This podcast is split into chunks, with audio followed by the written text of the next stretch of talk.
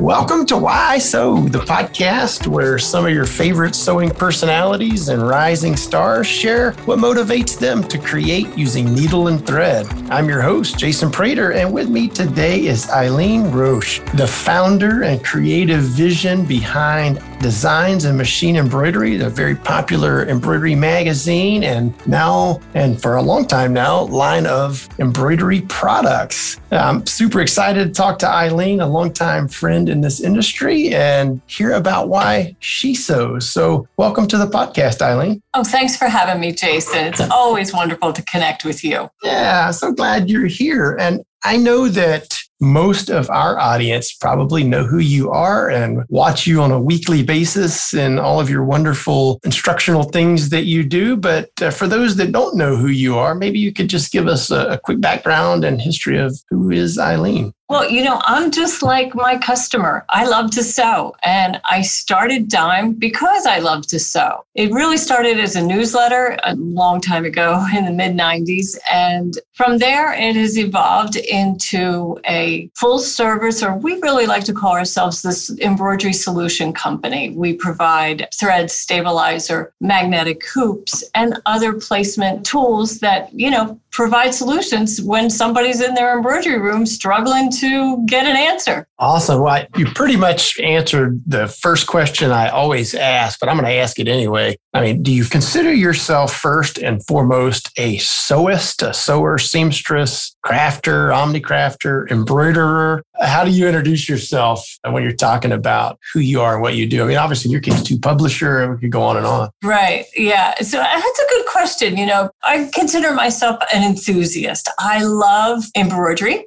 and I like quilting. I used to do a lot of garments. I've kind of moved away from that over time. But I, I love the fiber world. You know, I like to feel the fabric. I love beautiful stitches and color is important. And, you know, it makes me happy. And I like playing with it. So not an uncommon theme in these interviews that I've had for sure. Tell us how you got into sewing to begin with. Like, where, what was your first memory of sewing? I've talked to so many people, and I've actually been amazed. Sometimes that didn't originate in the family or in the home, but a lot of times it has. What, what's your story there? Well, it's a pretty interesting story, actually. My mom sewed. So I remember I'm one of six daughters. We have no brothers and I'm number three. So my mother sewed for us when we were very little. And then when baby, you know, four, five, and six came along, she didn't really sew much anymore. Although I do remember her making curtains, draperies, beautiful draperies for our home. But I never sewed. Fast forward to I was 27 and newly married with a house with windows that needed drapery. So I learned to sew. I found how expensive they were to buy, you know, custom, and I absolutely loved sewing. But at the same time, I was going through some personal struggles. I was battling alcohol addiction and I prayed for something to do with my hands. That's fantastic. I didn't know if I knew that about you, but I, maybe I'm recalling a conversation that did your family own a bar my you, family owned a bar, okay, I, I, very popular bar at the Jersey Shore. So I have great memories of drinking in a really, you know, fun place. But it didn't work out for me. Yeah. And so actually, I've been sober since 1987. That's fantastic. Yeah. and so, yeah, so that whole prayer was answered. And, you know, as they say, be careful what you pray for, right? for sure. So, yeah. sewing helped you with that. Who helped you with sewing, though? Who helped you learn how to sew? And when you wanted to make those curtains for your new home. How did you go about learning? I mean, this is in 1987, I guess, and there wasn't an internet to refer to and YouTube videos. Where'd you go to learn to sew? So I learned at a local dealership in Clifton Heights, Pennsylvania, Hayes Sewing. And today that Hayes Sewing is still in business. They've now moved to Delaware and they are also a family of all daughters and they have a very successful business. But I learned from the mother, Mary Hayes, and she, you know, taught me basic sewing. And then from there, I watched Sewing with Nancy, and Nancy Zieman really taught me how to sew on television. That's fantastic. Well, I was going to ask you a little bit later on about other people in the industry that makers, sewists that may have had an impact on you and, and what you've done in the business, but just in your own sewing journey. So is Nancy that person for you? Uh, she, she has certainly been the answer to this question for numerous people that I have spoken with. Yes, she she most certainly was. So I was a, an avid learner under her and then a fan. And then later I began to be a, a dear friend. We were very close. We uh, had the opportunity to appear on Sewing with Nancy and she didn't know anything about embroidery at the time. So I really, you know, what opened that door for her. And and we hit it off. She was a great mentor to me and a really good friend and you know someone i miss dearly for sure. Yeah that, that's so yeah cool. but you know you, you, the leader or the founder of sulky i mean i have to give credos to fred drexler and joyce drexler. They were creating really paving the way for many people who would eventually get into educating consumers. Mm-hmm. And they were so inspiring. I mean, Joyce was doing things with an embroidery machine that, you know, or I mean, with a sewing machine that nobody really dreamed of. And then she turned that into the digital format, mm-hmm. you know, of machine embroidery. And, you know, so I always respected her work for sure. Well, thank you for that. I, definitely ingrained in our history is, is educating consumers and uh, for a long time educating independent retailers on how to educate consumers. So, yeah, it was an interesting time back then. So I had to ask you then, how did you go from sewing to machine embroidery? What was the trend? You know, how did how did that happen? Did you just see this machine and go, "Oh my gosh, I got to learn to use that thing," or what was it? Right. Yeah, well, so I fell into the sewing. I mean, just totally loved it. And then another sewing machine retailer in my area Eagle Intersave in Drexel Hill, Pennsylvania, asked me to teach classes on how to make curtains. So I did. I started with Home Dec. And then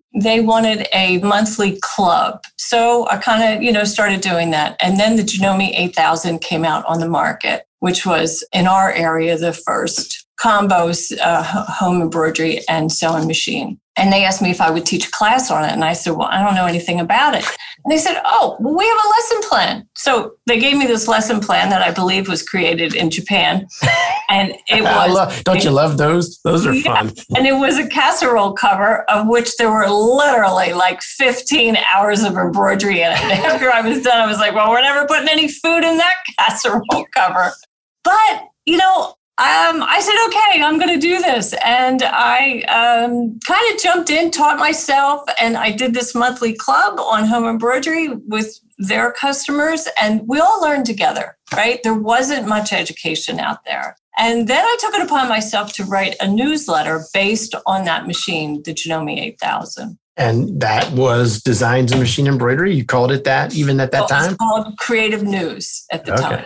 Okay. So that was and then when the 9000 came out uh, you know now it was for the but i didn't know anything about publishing or marketing or you know at the time but after that janome then released those same machines under a different brand called elna and I was asked by Tacony Corporation in Missouri to come and teach at their dealer training on Elna. And I did. And that's where I met my partner of today in Dime, Gary Gardner. And we've been partners since 1998. Well, I guess I didn't realize that's how the connection there yeah. happened. That's fantastic. It's impressive, too, to think about people, again, pre YouTube, Google, and everything else that make information at our fingertips so easy. It's impressive to think about people learning how to use an embroidery machine on their own then. I mean, who did you go to to ask? Did you just poke around and push buttons until you figured yeah, it out? I mean, yeah. and you know, you most certainly didn't know anything about stabilizer. And there really was not a lot of products uh,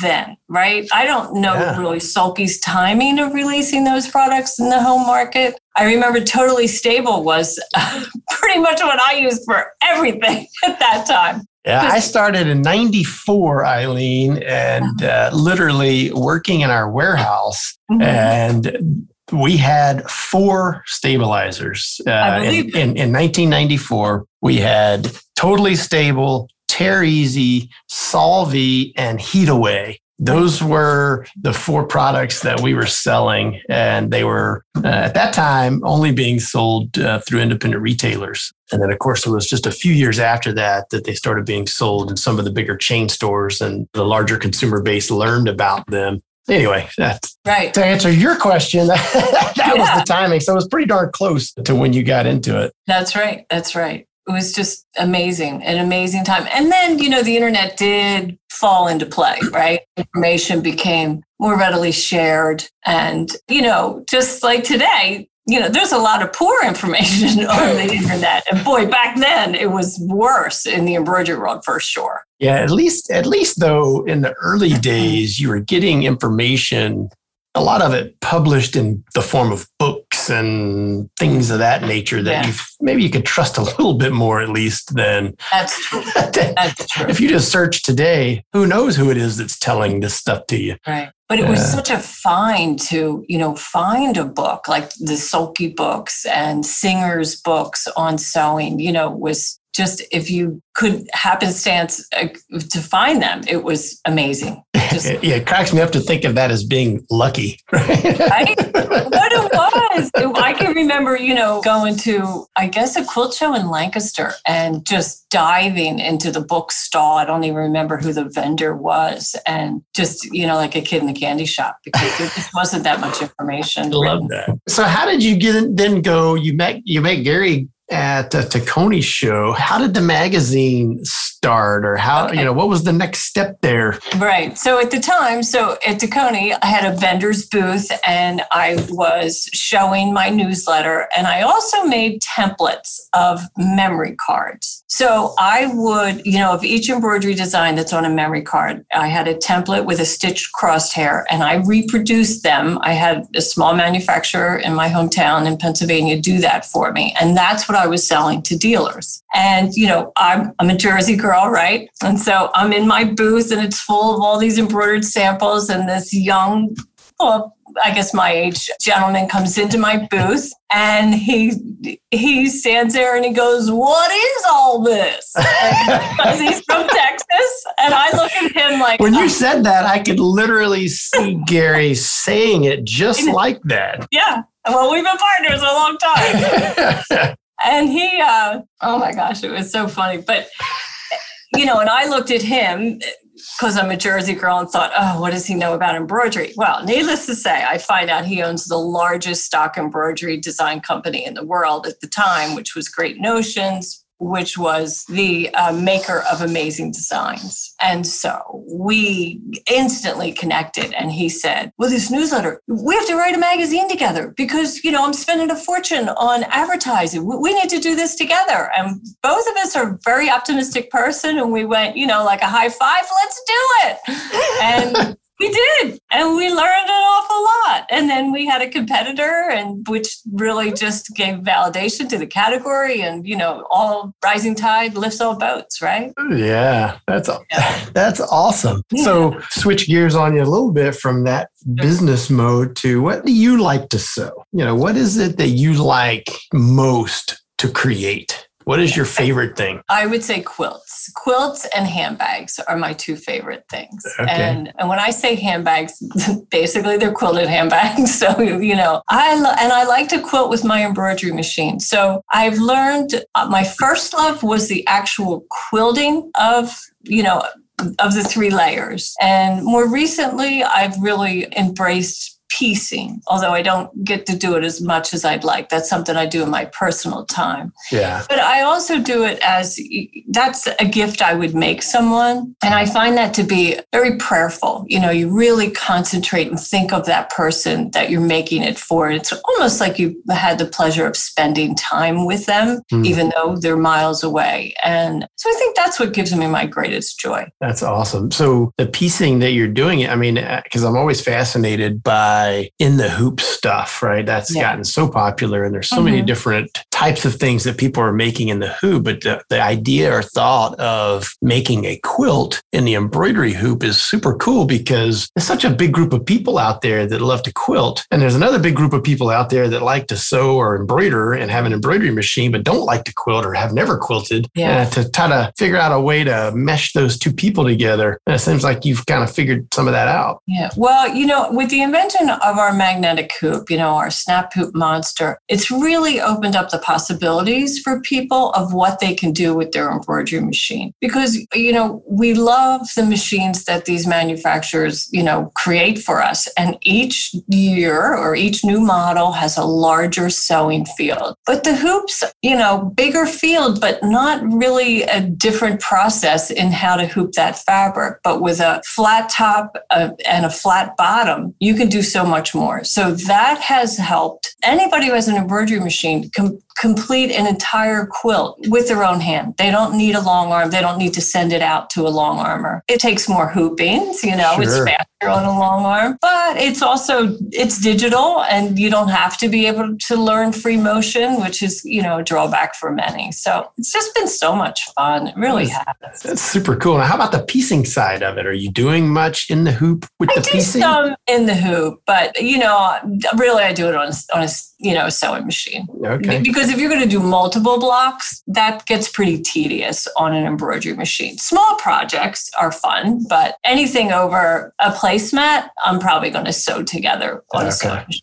Well, you mentioned that part of your reason for doing that and, and the joy that you get in doing that is for making gifts, which is always something I like to talk about on the podcast. Handmade gifts, it's hard to, so for, at least for someone in the industry, to put words to that when someone gives you a large quilt or some other Yeah. thing, because we know how much time and energy and effort goes into Mhm. that. And man, you know, that must mean a lot if someone would spend that kind of time on you. But do you have anything? And I've, I've had this answered in funny ways, actually, some good, some bad. But any particular memories of giving a handmade gift to somebody that stand out in your mind? Yeah, for sure. okay, so we have to premise this and remember that to me, the gift is in the making. Okay, it's almost a selfish task. It's almost a gift to me, even though I'm handing it off to somebody else, because I've had several different occasions where I've made quilts, you know. For a niece at a shower and who held it up she absolutely loved it and then turned it around and showed the back and said, I love this side. Back. Fantastic. so, okay, I get that. And then I had another one who oh my goodness. you know, um, my son actually did the same thing. I went to visit him. And he knows better. I know. I went to visit him in college, and there's the quilt that I made him, you know, hung on the wall with two nails, but that's okay. I understand, no tools, right? But and and it's backwards. It's and he's like, but I like that side. I'm like, yeah, okay, you do. The, Oh my the whole thing was a gift. So whatever side you want, Whatever floats your boat, right? whatever floats your boat. That's funny. right? Well, that Yeah. neither one of those is as bad as the one story I heard about someone giving a gift to somebody only to the next time they saw it, it was in the dog's bed as the Oh. dog's blanket. oh, so, that's sad. so there you go. yeah yeah well yeah i you have to you know there is not a, a full appreciation for the finished project i i would say usually from the gift recipient and then and so you know so you kind of have to take that you have to know that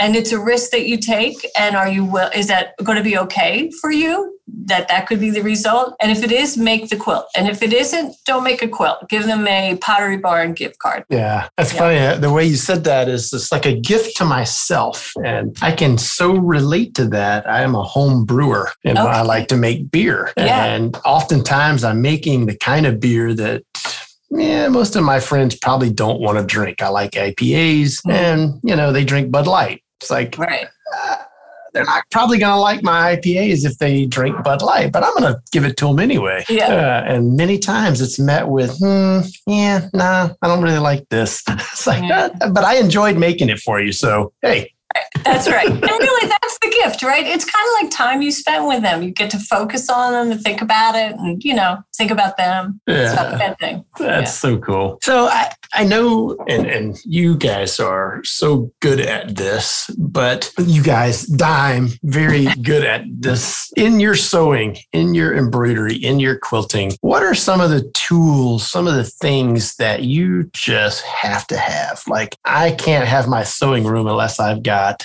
X. What are some of those things for you? What are the most important gadgets, tools, notions that you use? Yeah, well, I would have to say definitely the, our magnetic hoops. Really, if if I didn't use them, I probably would not have continued in embroidery because to me, it just, hooping an inner and outer ring is very frustrating, and it just is. So that, and really my weightless quilter, which it's a floor frame that holds a quilt around the machine so that the quilt can just be swayed by the hoop, the pantograph. So you're not drag all that bundle of the quilt is not hanging off of the machine and dragging on the hoop. So those two things, I'm happy. Yeah, that is a, an incredible little invention. I love that thing too. I just this, yeah. I don't sew, but I watch people using that and think that is such a cool thing. What yeah. a neat, what a neat design and idea. I love that. So, so how, you know, obviously in your life and career, sewing has presented you with many different opportunities. You know, I, mean, I guess the whole conversation is really doing this, but can you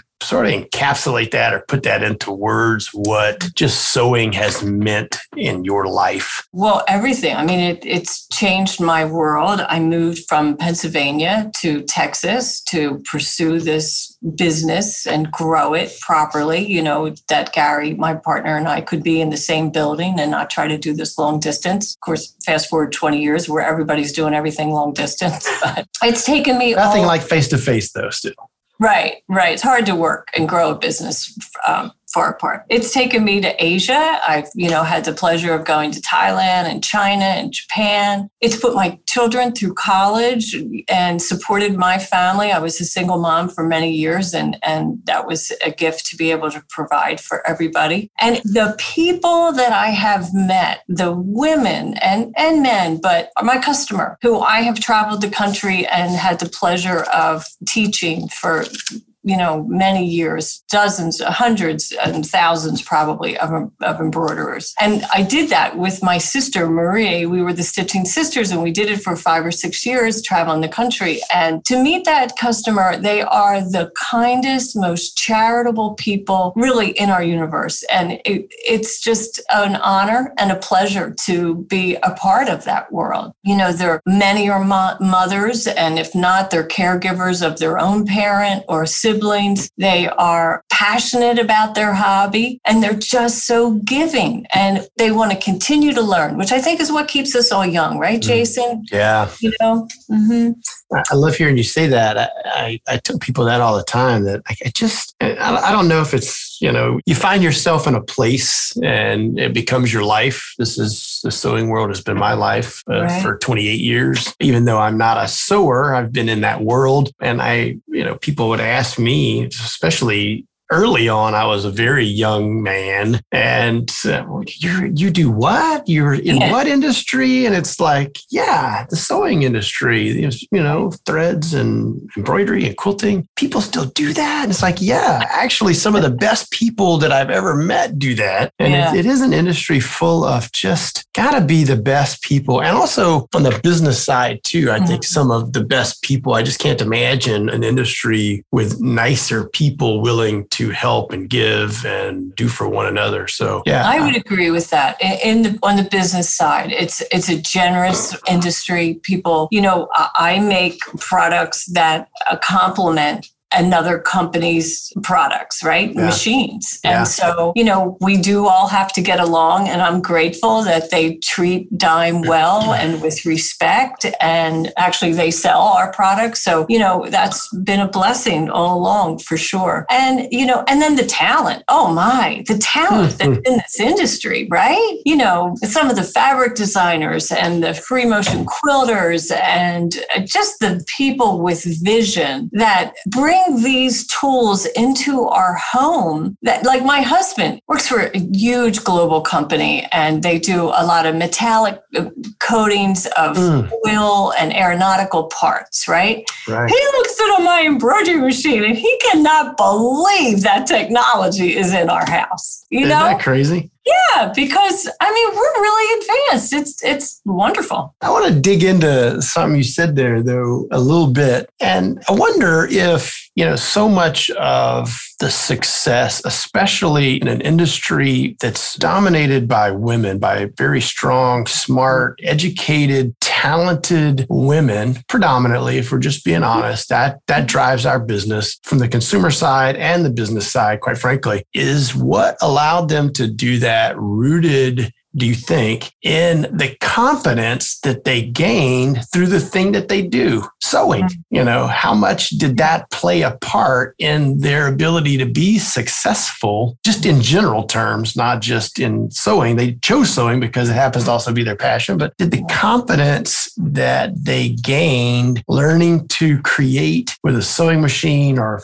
cross stitching or hand sewing or whatever kind of sewing it was. Is that at the core of it, you think? I think so. You know, I, I always called sewing a solitary sport. It's something that you do on your own and you have to uh, hone that craft and your skills all by yourself. And so it's very rewarding when you are able to accomplish a task in your sewing room that you've been trying to, maybe it's perfect points, maybe it's free motioning a leaf, maybe it's drawing a leaf that you're then going to digitize. But once you do that, you then most certainly have the confidence to stand up almost in front of anybody who's willing to listen because you know key point, they, key point. they don't really care right? And you know you're a rock star in that room because other people understand the challenges that they're going through so they can relate to your own challenges. And if you can stand up there and you can hold your sample let's call it a sample gives you great confidence. You know it's proof. The proof is in the pudding and you are holding it. So I think that's what gives a lot of us encouragement to succeed and just try. Yeah, I, I definitely think that's somewhere at the heart of all of these successful people that have turned uh, a hobby, if you will, yeah. into a business and a very successful one at that. And there uh, might be something in the, you know, the thought like, you know, in so many other fields, there is, you know, women maybe are told you can't be this or you can't do that. I mean, things are changing for sure today. But in that arena, you can do whatever it is you want to set your goals. So, you know, that encouragement has always been there, I believe. Yeah, that's an interesting perspective. Yeah, I hadn't thought of it in that way in particular, but yeah, it makes mm-hmm. complete sense to me. Yeah. Yeah. Mm-hmm. Is there something that you've always wanted to sew? I mean, you kind of maybe you even answered this one already. You've been ahead of me here, Eileen, throwing me some curveballs. is there is there something that you've always wanted to try in the sewing world that you have yet to try or do that's kind of on your sewing bucket list? Hmm. Well, a Lone Star quilt, and and I tried. and it's not so good. So I do design fabric and I designed a Lone Star quilt panel. So I didn't have to piece it. there you but go. I'm going to be able to quilt it. So that's a lot of fun. Oh, that's uh, cool. I think maybe when I retire, maybe I would take the time to take a class from someone who could really teach me proper piecing and, you know, getting those points to match and all of that. Because, oh, so much that I do, you just have to, you know, you're on a deadline and you just fly through it. And you know, as Nancy would say, just put your thumb there. They'll never know there's a mistake underneath. um, so there's a lot of thumbs. it must be it must be really hard to make a Lone Star quilt. If I'm hearing you say that's a tough task. Yeah, well, and it well it was for me. I failed. So, what are you sewing right now? What are you working on right um, now? I'm handbags. Right now, I'm working on handbags. Mm-hmm. And yeah, it's a cut and sew panel that I designed. And it's really fun for me to be able to play with that and design each fabric and then digitize the quilting. And, you know, there's lots of steps involved. It's pretty complicated. But for the consumer, when she if she purchases that product and makes that handbag, it's full solution for her. So it's the challenging part was on my end and the design. So she'll have a good experience. Love it. I love what you do to help consumers be successful in this hobby. It's good for everybody, for sure. So, when you're not sewing, what else might we find Eileen being interested in? What what are what are some of your other activities, hobbies? What would you be posting about on social media that you do? Mm. I love to cook. I love to cook.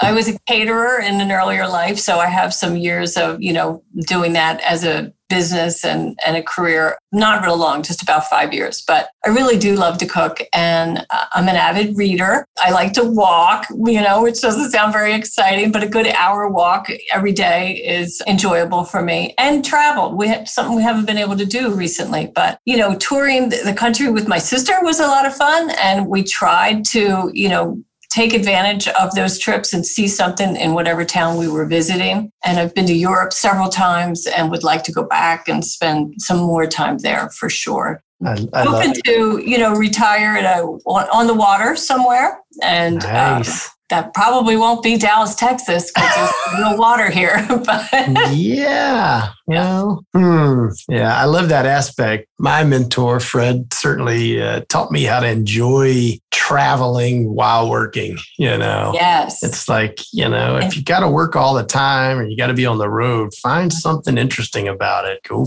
right. check out the local the local scene whatever's neat and different or, or, or known in that area. Yeah. so I, I, love hearing you say that and that you've you really have a great mentor in fred drexler uh, jason. I, I've, I've personally watched you blossom you know as you said you were a very young man when you first came into it. And and fred i i know many of the of your listeners probably knew fred meeting him at trade shows and so forth. And you know if Fred had nothing else, he had the warmest handshake in the building.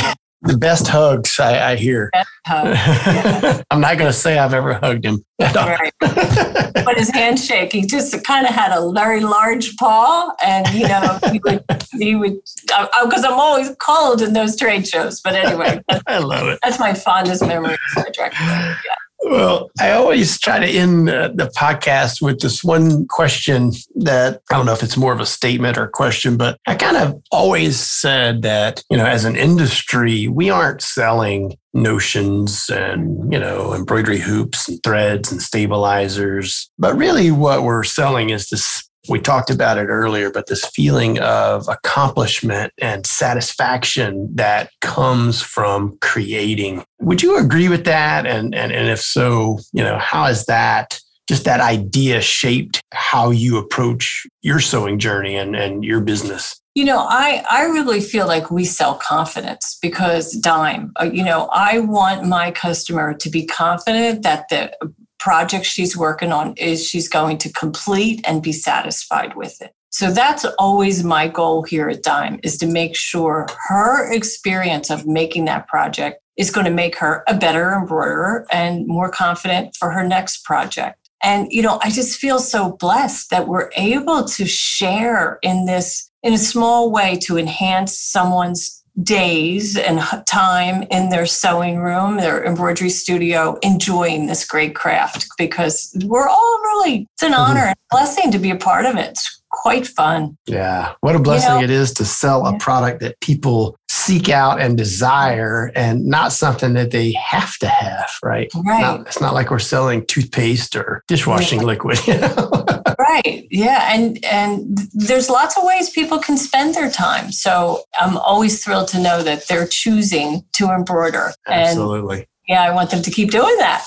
For sure. So I really have enjoyed talking to you and, and hearing your journey, and and, and especially uh, because for me personally and, and in my life and family, uh, hearing how sewing has brought sobriety to your life is uh, is especially cool. So thank you for sharing that, and thank you for being on the podcast today. It's good to see your face. I know that our, our customers and our listeners can't see you, but it's good to see your face. Yeah, I don't think I've smiled this much in an hour in a long long time, Jason. it's always great to visit with you. And I thank you for having me on. Yeah. So if the listeners want to learn more about you and about Dime, is the best place at now shop dot dzgns dot com. That's right. That's so right. S H O P dot D Z G N s.com and you right. can find and out from, yeah from there you can find us link to us on facebook and youtube and we have a blog and so yeah we'd love to connect with all of the listeners today. Well thank you again eileen and i look forward to seeing you somewhere on the road here in the near future. I hope so jason. Stay healthy and be well. You do the same. You take care Thank you for listening to Why Sew with Sulky. Be sure to subscribe to the podcast and join us again for more fun stories that are sure to inspire your creativity. You can find more info and links for today's episode at sewingonline.sulky.com.